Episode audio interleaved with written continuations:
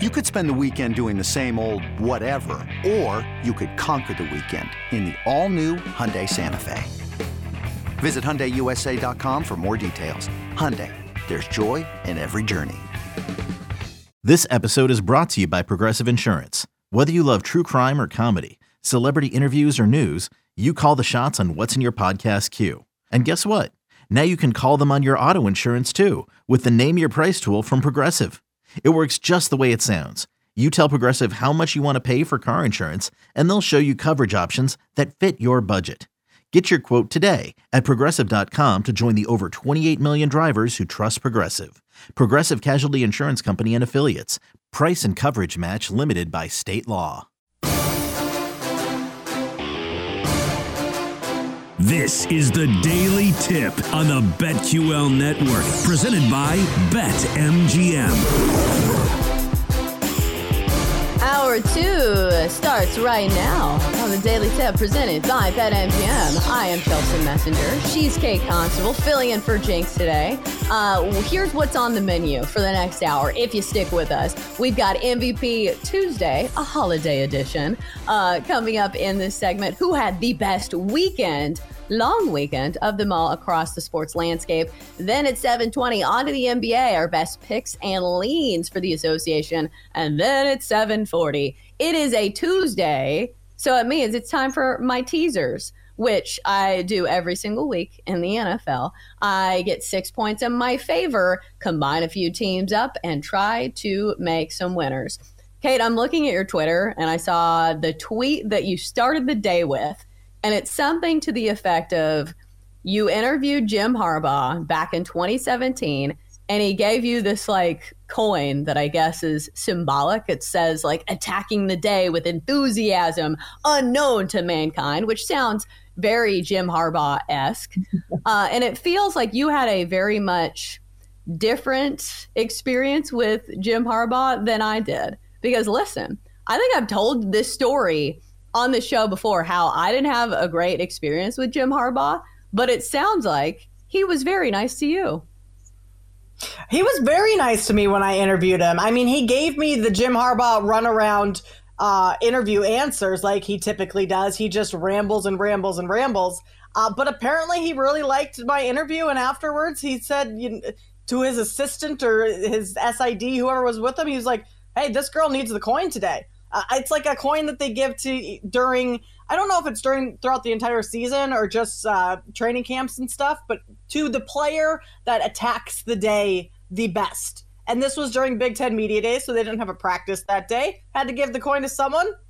Apparently I was attacking the day pretty well that day. So he was very kind to me. He was very nice, but he was the same Jim Harbaugh answers of just ramble. I think he rambled about like World War II when I asked him about like the team's offense. It was something like, right? It's just something that he's going to do. What was your experience? Not very good?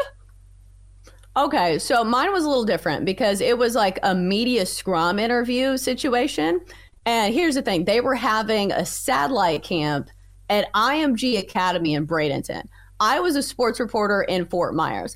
And mind you, when you are a sports reporter at a mid-market place, you're a one-man band. So I'm holding the camera, I'm holding the mic, I am doing everything myself.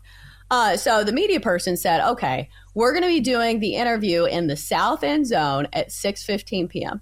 So I was like, okay, well, I'm going to run to the bathroom since I have 45 minutes. And then I come out of the bathroom, I look towards the south end zone, which is all the way across the field, and Jim Harbaugh is already doing the interview. So I am sprinting across the field with all of my stuff. This was supposed to be in 45 minutes, not, at the current time. So I'm sprinting over there. And Jim Harbaugh says something to me about like, well, maybe you could have been on time. And I was like, I'm sorry, this is the time that the media person told me. And he kind of just went back and forth with me. And I'm like, in the meantime, I'm like trying to get questions and answers. And it just felt like kind of to me. Because, I was, a one-man band reporter, and, that's literally what the media person said, and I think he could have gotten the gist of it because every single media person was doing the same thing. So it felt like a little unfair that he was calling me out, like a 25-year-old girl So that is my experience with Jim Harbaugh. And I will say I got some very good quotes from it. Because have you ever noticed this? When it's not necessarily the best questions that get the best answers, but sometimes when people are in that like chippy mood, so I got really good answers at least. Yeah, it's kind of one of those things where you as the reporter is almost just having to talk on the fly where you're not overthinking your questions. And that's when you get good answers from coaches. And Harbaugh gives great quotes when he wants to. He's very calculated in like how he answers questions, but he is someone who's going to give good quotes. I mean, but in terms of him kind of being a jerk, like that sucks, right? You're someone who's doing her job. You're young, you're new to the semi-new to the business, and you were told a different time. Like, he probably knew that too. He probably wanted to all of a sudden switch and do the press conference early, right? Like, if whoever's coordinating, the media coordinator, says one time, the only person that's going to override that time for the interview is the head coach who's doing the interview. So he probably knew that as well, which makes it even worse. Yeah, and it was just kind of a theme. You know, when you're young and new in the business, you're kind of used to being a punching bag. So it was just one of those things where it was just embarrassing. Because if it was one-on-one, it'd be one thing. But it was literally in front of all of my peers, you know. So it's just like, Chelsea got called out by Jim Harbaugh. And everybody's cameras were rolling. So that's the other thing. It was documented. So that was a fun moment, even though I'm not going to let it define him. It was one day. Maybe he's a great person. I don't know. But let's get to MVP Tuesday, because we had some great performances over the long weekend that we need to talk about. Here are your nominees for Monday MVP. MVP. MVP.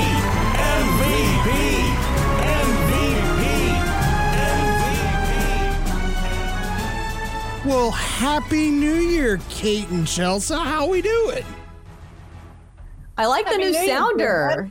Oh. Even though it's MVP Tuesday today, I like how David always switches things up when it comes to the sound for some of our segments. I feel like if somebody got the coin today, it would be David. Yay! We can pass you the coin, David. My 2024 coin can only go down from here. I got the coin. We need helmet stickers. Like, we don't have helmets, but maybe mic stickers. Like, do you ever see that on college football players? They don't do it in the NFL. But I'm like, damn. Yeah. Like, what does it take to get a helmet sticker? I want one of those. I mean, it takes attacking the day, apparently. I've always wanted a helmet sticker, too. Those look so cool. Then you look at the players that have a ton versus the players that only have a few, and I'm kind of like, hey, buddy, step it up. What are you doing? Get more stickers. This is embarrassing. Well, speaking of people who deserve stickers over the weekend, we've got four, so let's get to it. Nominee number one, CeeDee Lamb, Dallas Cowboys. Third down and four, and that's catch number one for Lamb. Makes a move. After going around Sutton, and he's still rumbling down inside the 40. Now third down and 13, blitz coming. Prescott able to get out of the end zone, and now airs it out for Lamb. He's got it. He's gone. When he gets there, it's a touchdown, Cowboys. Lamb finished with 13 catches, 227 yards, and a touchdown in the Cowboys' 20-19 win over the Lions. Lamb has now the best receiving season in Cowboys history, passing Dallas legend Michael Irvin. Nominee number two, Cade Cunningham, Detroit Pistons. Cade against Codal and one. Cade Cunningham. Jaden Ivey. No. Ivey gets the rebound. Cade left all alone. Cade Cunningham. 5 seconds to shoot. Cade using up a ton of clock. Hello, Cunningham scored 30 points and dished out 12 assists as the Pistons snapped their 28-game losing streak.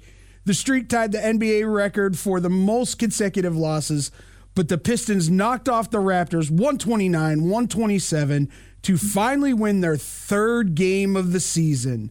Nominee number three, Lamar Jackson, Baltimore Ravens. Miami up 7-0 on the Ravens.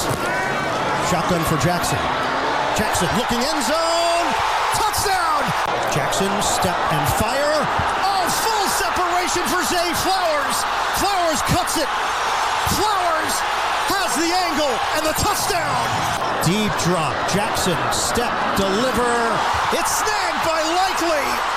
Isaiah Likely diving for the touchdown. Jackson went 18 for 21 for 320 yards and 5 touchdowns as the Ravens locked up the top seed in the AFC with their 56-19 win over the Dolphins. Jackson also ran for another 35 yards as Baltimore won their 6th straight game. Nominee number 4, Michael Penix Jr., Washington Huskies. 2nd down and 10. They're in field goal range. Pressure. He stepped away from it. Fires, and it is caught.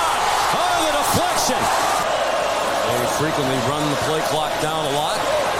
In the end zone, touchdown.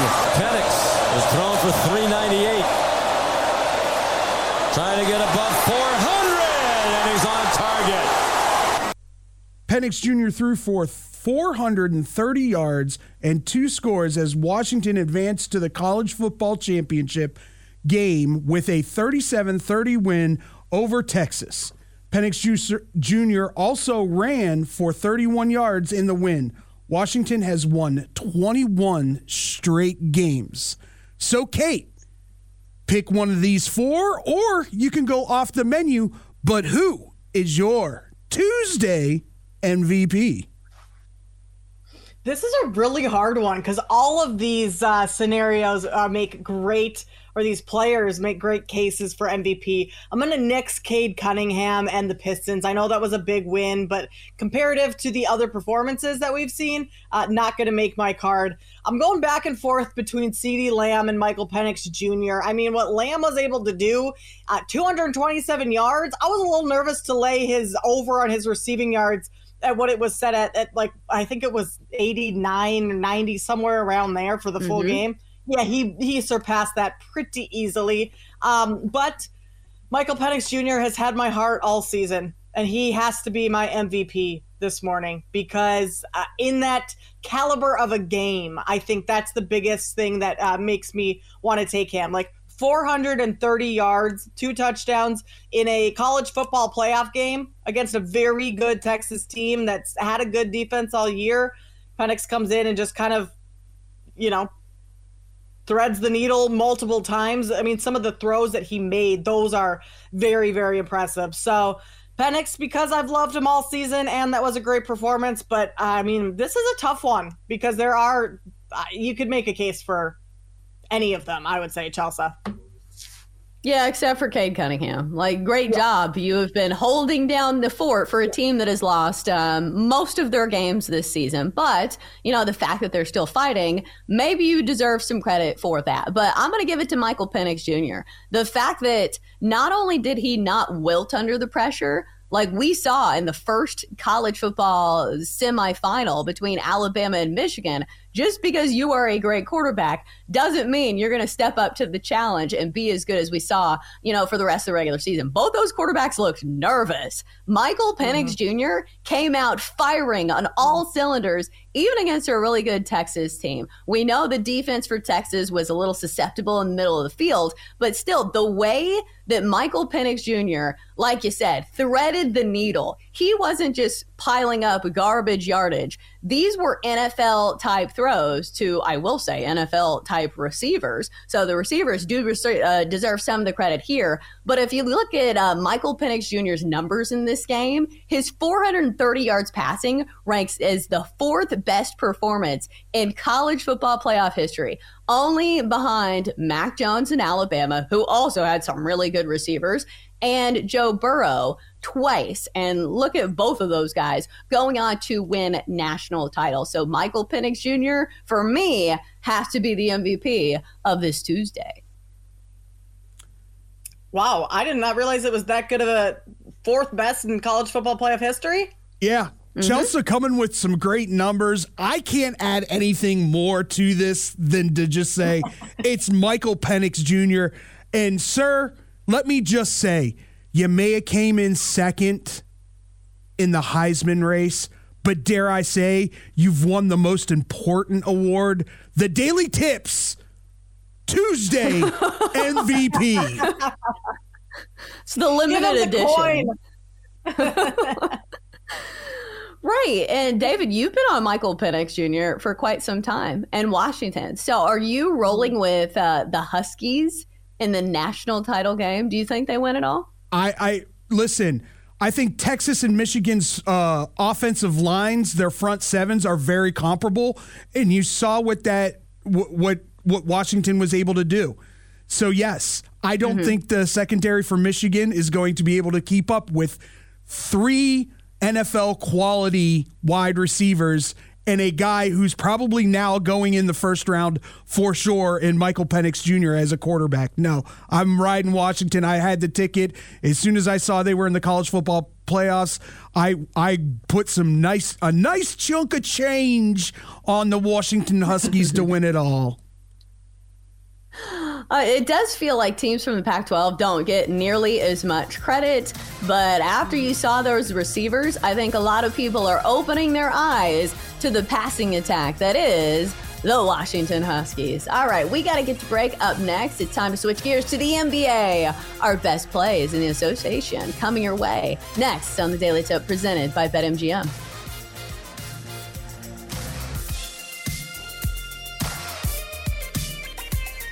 The Daily Tip will be right back on the BetQL Network, presented by BetMGM.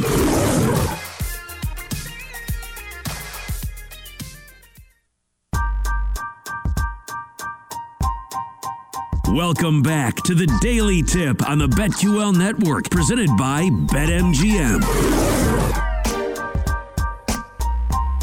Welcome back. We're off and rolling. It's hour two of the Daily Tip. I'm Chelsea Messenger. She's Kate Constable. Few minutes here on the show. We'll get you caught up on the NBA. If you haven't been following it, it's time to dive back in because you got to bet on something during the week, don't you? So over the weekend, I was lamenting the loss of one of my bets, and that was the Bengals plus 7.5 against the Chiefs. Don't know if you watched that game, but that was a disgusting non-cover by Cincinnati. Like, I think that was my last tweet of 2023 was an absolutely disgusting non-cover by the Bengals. And it felt like a fitting way to end the year. Like, that was my last tweet of 2023 complaining about a bet. Felt very fitting for me. And fitting that, like, the Chiefs, who've been not great all season comparative to previous seasons, is the team that ruins the bet. I was on the Bengals in that game, too. So that was, yes, a very disgusting non-cover towards the end of that game. That was just kind of brutal. Yeah, those are the ones that I think hurt the most when it feels like they should have covered. Like, it's one thing if you lose a bet by, 20 points or something. You're like, okay, it was a bad bet. But it feels like it was the right side. So that's what, like, made it hurt all the more. But, of course, when I was looking at the lines, as we're going to do our teaser segment here in a minute, or here in a few minutes, I guess next segment, because I was looking, the Chiefs are getting points against the Chargers, which means that Patrick Mahomes is probably out. And, of course, I did a quick Google search and nothing on his status and everything on Brittany Mahomes and Patrick Mahomes spending their New Year's Eve, ringing in the new year with a win. And that one just ultimately brought up more bad memories. Yes. Like, do you ever do this where bettors never forget? Like, every memory will always be tied to, like, the bet that you made in that game. Like, we were just talking about CeeDee Lamb, how he had that great game. All I could think about during that game was, like, gosh, I should have taken that bet. Because I think the reason I didn't take it was his line was so high. I think it was, like, 98.5. And I was like, Chelsea, that's too high. You can't give that out. But do you ever find yourself doing this? Oh, all the time, especially in the NBA, because I've tried to be more selective of bets just because my main focus has been NFL and college football over the fall and, leading into these winter months. So I haven't, like, totally turned into all NBA, which will kind of happen now that football is winding down. But so there have been so many NBA bets that I've left off the table and just not taken them. And then those are the ones that hit. And I'm like, oh my gosh, that was the right side. Should have just trusted myself. Should have bet those games. I knew I had such a good read on them and I didn't. And those are the ones that I kick myself for, because it's like, yes, you don't want to be too overexposed in the market, but also like if I have confidence in a bet, why not take it? Like versus a bet that I'm 50-50 on, and just, you know, sometimes I do that and that bothers me so much.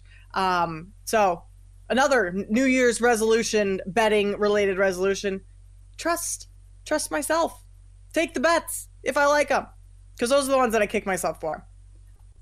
Yeah, you win 0% of the bets that you don't like. Or did I get that right? What's the percentages?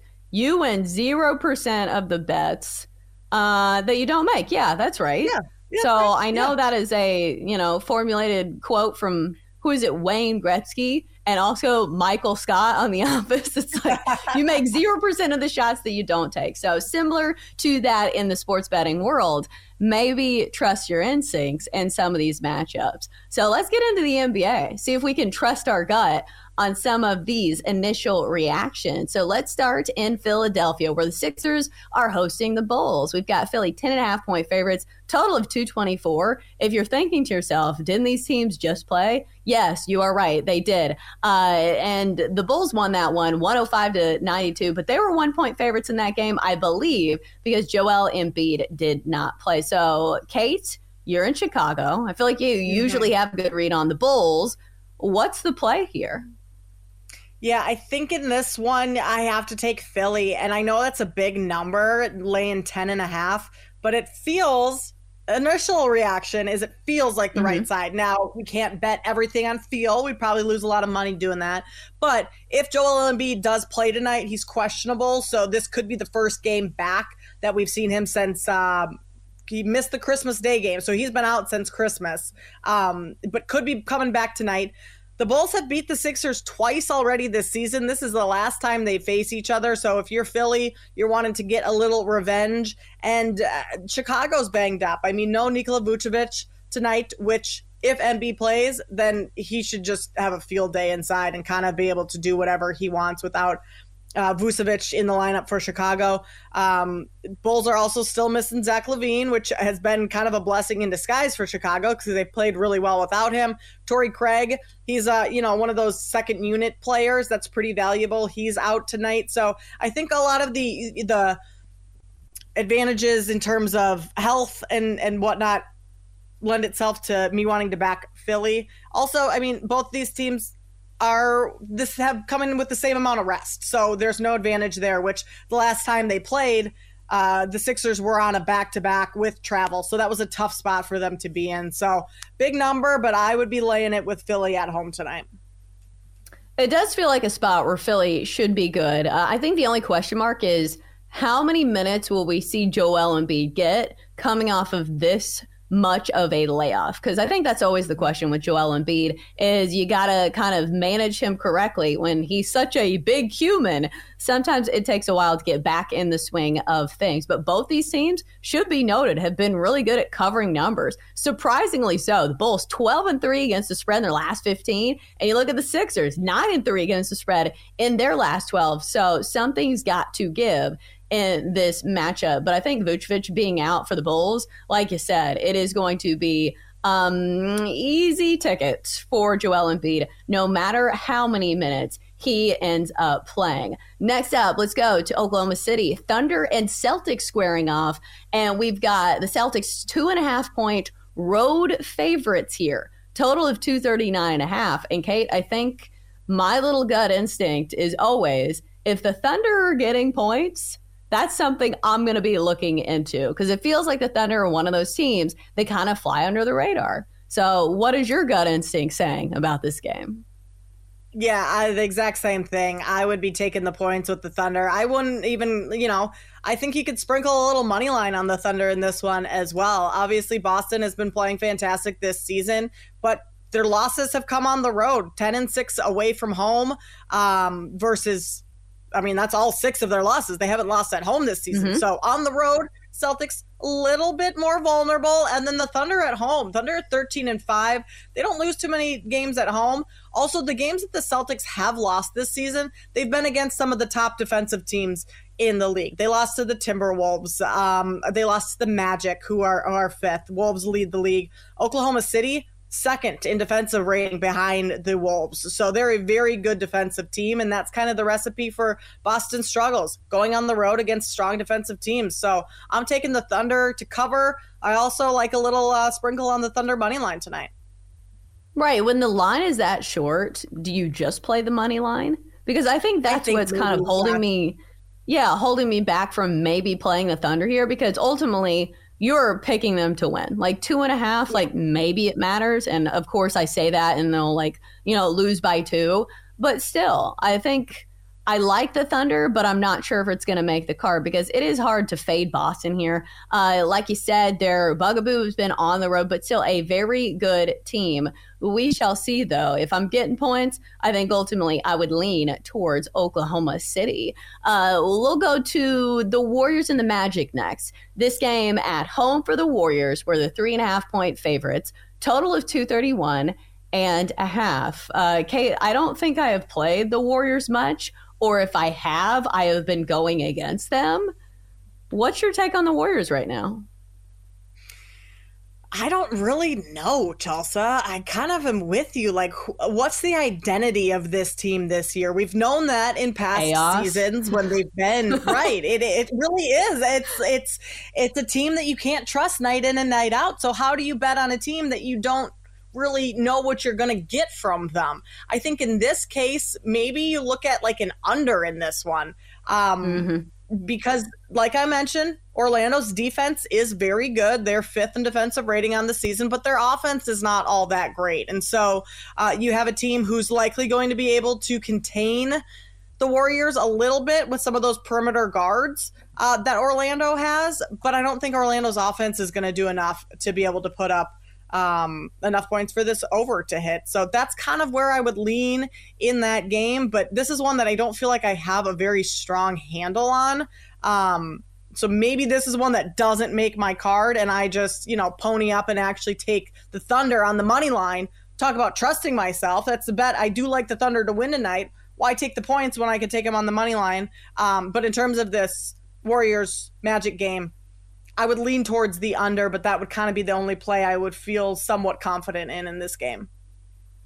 Right. The Magic have been a confounding team to me because they have been one of the more profitable teams in the NBA, especially when playing at home. 12-4 at home this year, but now they're on the road here. And also the matchup that I'm looking at is I'm not sure if Orlando can keep up if Golden State is hitting threes, because here is the surprising stat about the Orlando Magic. They are averaging the fewest three-pointers per game of any team in the NBA at just 10 threes per game. That is behind the Detroit Pistons. So if you're going against a team that can get hot from the three-point line, like you said, offensively, this is not a Magic team that's very good. So they have to rely on their defense. And, clearly they're not making a ton of threes. So I think that is the sabotage factor when you back the Magic. Do you ever see something like that and it makes you nervous? Because I have backed the Magic before and that has been the problem. The other team made like a bunch of threes and then the Magic are just piddling around like, oh, we scored 92 points. Yay. Buyer beware on the Magic. Yeah. Yeah. I mean, that's just a math problem waiting to happen right there, right? The Warriors are hitting threes all night.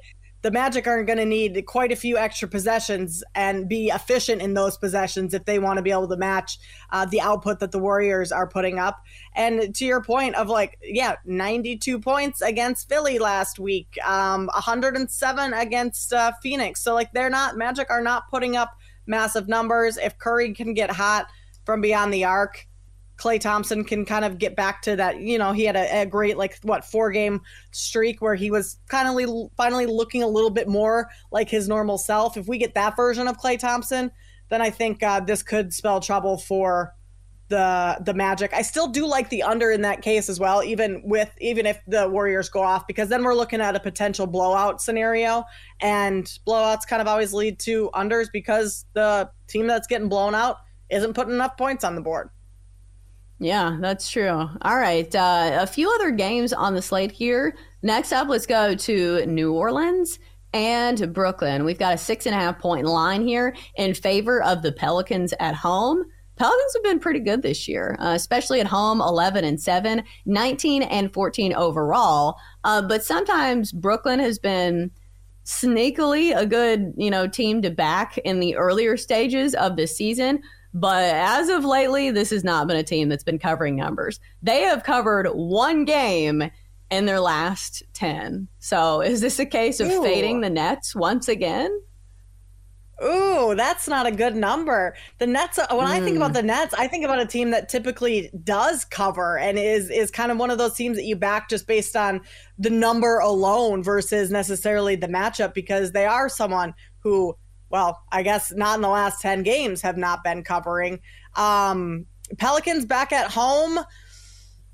Oh, that's an interesting one. 6.5. I still kind of think that the Nets are, this is a buy low spot on the Nets. Because like you said, they have been struggling lately. They've lost their last three. One of those coming to the Wizards, which is just like, yuck. But I think this is they haven't been playing to their full potential lately, and this is kind of a buy low spot on Brooklyn. So I would take the points with the Nets, despite them being on the road. Every once in a while, you kind of get a dud game from New Orleans, and maybe that's what we see somewhat tonight, especially, Zion coming off a couple days off of, family and New Year's and all of that. Does that play into effect at all for some of these players? Just throwing that out there. I will say my gut instinct was the Nets, and then I couldn't make a case for it with the numbers. Like, sometimes that happens in sports betting where you have initial reaction and then you don't have enough ammo to back it up. So I don't think I can be on the Nets here because I just feel like there's not enough ammo. And before we get to break, I did want to mention this. There is no line on this, but look for a big game for Domantas Sabonis tonight against the Hornets. The Hornets are coming off a back-to-back. They're one of the worst teams at defending centers, and Domantas Sabonis has had some big games against teams like that are bad at defending the center position. But we don't have a number on it just yet, so we'll see. Maybe by the end of the show, they'll give me a number on Domantas Sabonis for the Sacramento Kings. Coming up after the break, it's Teaser Tuesday here on the Daily Tip, your best teaser legs. Come your way after the break.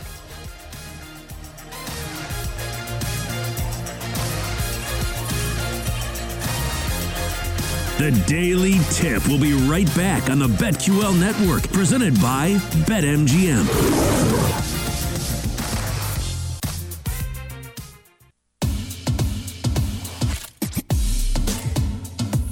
Welcome back to the Daily Tip on the BetQL Network, presented by BetMGM. That's right. It's time to get this week going if you have not already. I am back from vacation. I did not work yesterday, so this is my Monday. I'm Chelsea Messenger. She's Kate Constable, filling in for Jinx today, who is coming back tomorrow because he went to the Sugar Bowl, where his Texas Longhorns, unfortunately, did not beat Washington, and they will not be going to the college football national championship. But here's the thing. Both of us were on Washington and the points last night. Came through as Washington is headed to the national championship to face off with Michigan. But do you ever do this? Do you ever hedge your happiness where you bet against your team so it feels like there is a good outcome on both sides of the coin? Yeah. Every Iowa game, hedge my happiness, right? Watching them play, I mean, that's painful to watch them play regardless, but you bet on the other team. Most of the time, Iowa actually did win quite a few games, but you bet the number spread-wise. Yeah, for sure. I do that all the time. With the Bulls, quite a bit as well. I'm actually going to go against the Bulls tonight, so I'm not going to hedge my happiness this evening. But I think, especially when you're at a game, too, like for Jenks to travel to New Orleans to be at that game and watch Texas, have to be there and watch Texas lose, like you at least want to walk away with, some money in your pocket to kind of help ease the pain a little. So, I mean, even if I didn't think necessarily that Washington was totally the right side, I might just throw some money on there anyway, just so when I'm leaving the stadium, I'm not disappointed on both sides of losing my money with Texas and Texas walking away with the loss as well. So, yes, I think Jinx did it right. Even though I don't think Jinx even comes in first in the heartbreak standings of BetQL talent, because P.J. Glasser, I believe, went to the Rose Bowl to watch his alum or his school, Alabama. What a way to lose that game in overtime. And yes, Texas lost at the last minute as well. But still, who do you think deserves to be more heartbroken, P.J. or Jinx? I think P.J., especially with the success that Nick Saban has had in those moments. Like, you expected – well, I didn't. I was on Michigan. But most people expected Alabama to win that game based on how Saban performs in those moments. Like, that's an Alabama team that could have easily won that game, didn't do it. But, yeah, I would say PJ for sure. Because Texas, I think, like, if you go to overtime, that one, if it is a one-game sample size. But if you look at the bigger picture, I think when you are somebody who follows a team that has so much success, like, do I really feel that bad for Alabama fans who have been to how many national championships? Like, the conundrum for Alabama fans is, do I go to the college football playoff, the semifinal, or do I save my money for the national championship? Must be nice as an NC State fan who got to watch the Pop-Tarts Bowl. Like, that was our crowning glory of the season. We didn't even win it. So it's hard to feel bad for Alabama fans because they've been there so many times. And, like, look at Texas. It is another blue blood program, but it has been a long time since Texas has been back. So when you look at the bigger picture, I think Jinx might have the stronger case for heartbreak. Well, that's actually a good point because Texas fans probably got their hopes up a lot more than Alabama fans because Alabama fans see this more often, where this is the first time in how many years Texas has been in this spot. Like, that's so exciting if you're a Texas fan that, okay, I could see a case for Jenks now being the more heartbroken one. I mean, either way, to go to those – I went to the Rose Bowl when Iowa played Stanford. I think that was the Christian McCaffrey year, and Iowa lost that game.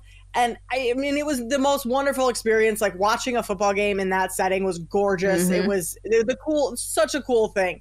But to walk away with Iowa losing, and you're kind of like, I paid all this money to come out here, and you lost this game. That pissed me off. So I guess I was more angry than heartbroken because I didn't have all the high hopes for Iowa that season anyway. But, yeah, it's a tough spot either way. Well, must be nice. Again, it's hard for me, an NC State fan, to say, oh, poor Texas fans. Oh, my goodness, poor Alabama fans that came all that way. Must be nice to at least be in the conversation to win a national championship. And before we get to my teaser teams, should be noted that we're seeing a line on the national title game already. Not at BetMGM, but some shops have already posted the opening line for Washington and Michigan. The line's 4.5. Michigan, 4.5 point favorites in this game. A total sitting at 55. Kate, do we just go ahead and take the points with Washington? Like, that's my gut instinct, and I think I'm going to place this bet right now. Yeah, I think you have to. I don't think you're going to get a better number on Washington. I think after a lot of people seeing, which is, it's kind of crazy to say, but I think a lot of people saw Washington for the first time last night, like really saw them play rather than just caught highlights or glimpses of some of their games. But you're probably going to see some public money coming in on Washington based on Michael Penix Jr.'s performance last night, you know, the high-flying offense, the ability to put points on the board. Like, I could see Washington kind of being a public favorite as the dog, that this number might shrink a little. So 4.5, I think you have to jump on that right now. I think so as well. I will do a further deep statistical dive on this later on in the week, but still, when you have a passing attack that is that deadly, Michael Penix Jr. coupled with those NFL caliber receivers, it feels like it doesn't matter the coverage. And that's I think the biggest difference between the NFL and college football is that the secondaries aren't quite as good. So when you combine that with the fact that these circus catches that are out of these world that are being hauled in by these Washington receivers, I will take the points with the Washington Huskies. Speaking of points, it's time to give myself some points and look at this week's options in teaser land. Chelsea is such a teaser. Yeah, yeah, yeah. Oh, that's right. It is a Tuesday here on the Daily Tip presented by BetMGM. I'm Chelsea Messenger. She is Kate Constable filling in for Jinx. And it's time to play everybody's favorite Tuesday game, which is Who Ruins My Teaser? If you don't know what teasers are, you get 6 points in your favor. Actually, you can play 7-point teasers as well, but we'll stick with the old reliable here, where you get 6 points in your favor, but then you have to combine a few teams to get some plus money on the card. If you do a 3-team teaser, it's plus 160 across most shops. So we will stick with that. So Kate, I'm going to give you the options for my teaser this week, and you tell me who ruins my teaser. So we are starting with the Dallas Cowboys. They are 13-point favorites against the Commanders. We have talked about this game, how terrible the Commanders secondary is, how they have nothing to play for, and the Cowboys still have to win to improve their standing in the NFC East. So I'm going to bump them down from minus 13 to minus 7 at a key number there. Next up, we're going to go to the Rams, plus 9.5 at the Niners. This line, originally 3.5. The Niners have nothing to play for. I think it's already been announced that Christian McCaffrey's not playing in this game, and the Rams can change who they play in the first round of the playoffs depending on if they win. You brought this up, how if I believe they win, they go to Detroit. If they lose and something else happens, maybe they have to go on the road to Dallas, which is a really tough place to play. So I'll take the 9.5 with the Rams. And then finally, this is the leg that makes me a little nervous, but I do like it.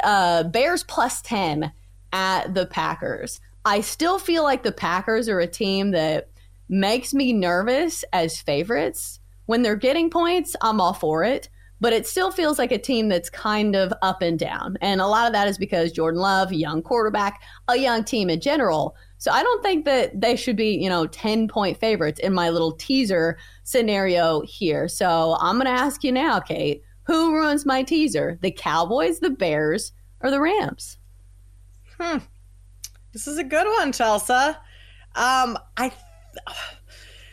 Based on how the Packers looked against Minnesota last week, a 33-10 win, that would make me a little nervous against the Bears. But like we talked about earlier in the show, the Bears are trying to play spoiler to the Packers' postseason hopes. And so it's not like Chicago's going into that game, even though they're mathematically out of the playoffs with nothing to play for. So I actually do really like that with you moving the Bears up to, what did you say, plus 9? Plus 9.5. 9.5. Or no, yeah. Plus 10. Plus 10. I would maybe say of any team, like the Cowboys, which is kind of crazy, but the Cowboys have not been on the road, that is, blowing teams out. You would think that with some implications on if they win this game in terms of seeding, that this would be a game that they certainly get up for and kind of just want to put the Commanders away early, but the Cowboys make me nervous on the road. They're kind of a different team, and you're not quite sure what you're going to get for them every time. So I would have to say the Cowboys in this one. Ooh. I would think that you'd think, isn't that always the qualifier that we say on like taking a favorite? You'd think, right. But you'd think that the Cowboys should be able to take advantage of a very bad Commanders secondary. So, there's a reason I put them in there. And here's the other thing. I had to pick some teams. I couldn't just be like, well, I'm not going to do it this week. So I was looking at some other options, and I just feel like the other ones are kind of tricky. Either you're looking at numbers that are not great for teasers, because usually the goal of teasers is to go through as many key numbers as possible. And that's why you're looking at teams who are, possibly getting a point, and you move them up to 7. That way you go through 3, 6.5, and 7. And, you try to do that kind of strategy as opposed to, taking a 5-point favorite and teasing through 0. That is something that you're not supposed to do. There was another game I was looking at but it feels almost too disgusting to put in any kind of play. The Jets and the Patriots. The Jets are getting 2.5 points. This is a game that absolutely has no implications, if I am reading this correctly. I'm pretty sure both these teams are out of playoff contention. So what about the Jets getting 8.5? Do they knock the Cowboys out of my teaser? No, I think you keep the Cowboys in over the Jets because the Patriots defense is kind of what's holding them up, right? And the Jets offense can't score. So no, I say keep the Cowboys in. Don't change it. Also, I think Bill Belichick has been pretty good against the Jets. Feels like you'd want to send him out on top. I guess it's not like official that he's leaving the Patriots, but still feels like he's on his way out in New England. Coming up after the break, our first look at lines straight up in the NFL. That's after the break on the Daily Tip. For more, listen to The Daily Tip, presented by BetMGM. Weekday mornings from 6 to 9 Eastern on the BetQL network, the Odyssey app, or wherever you get your podcasts.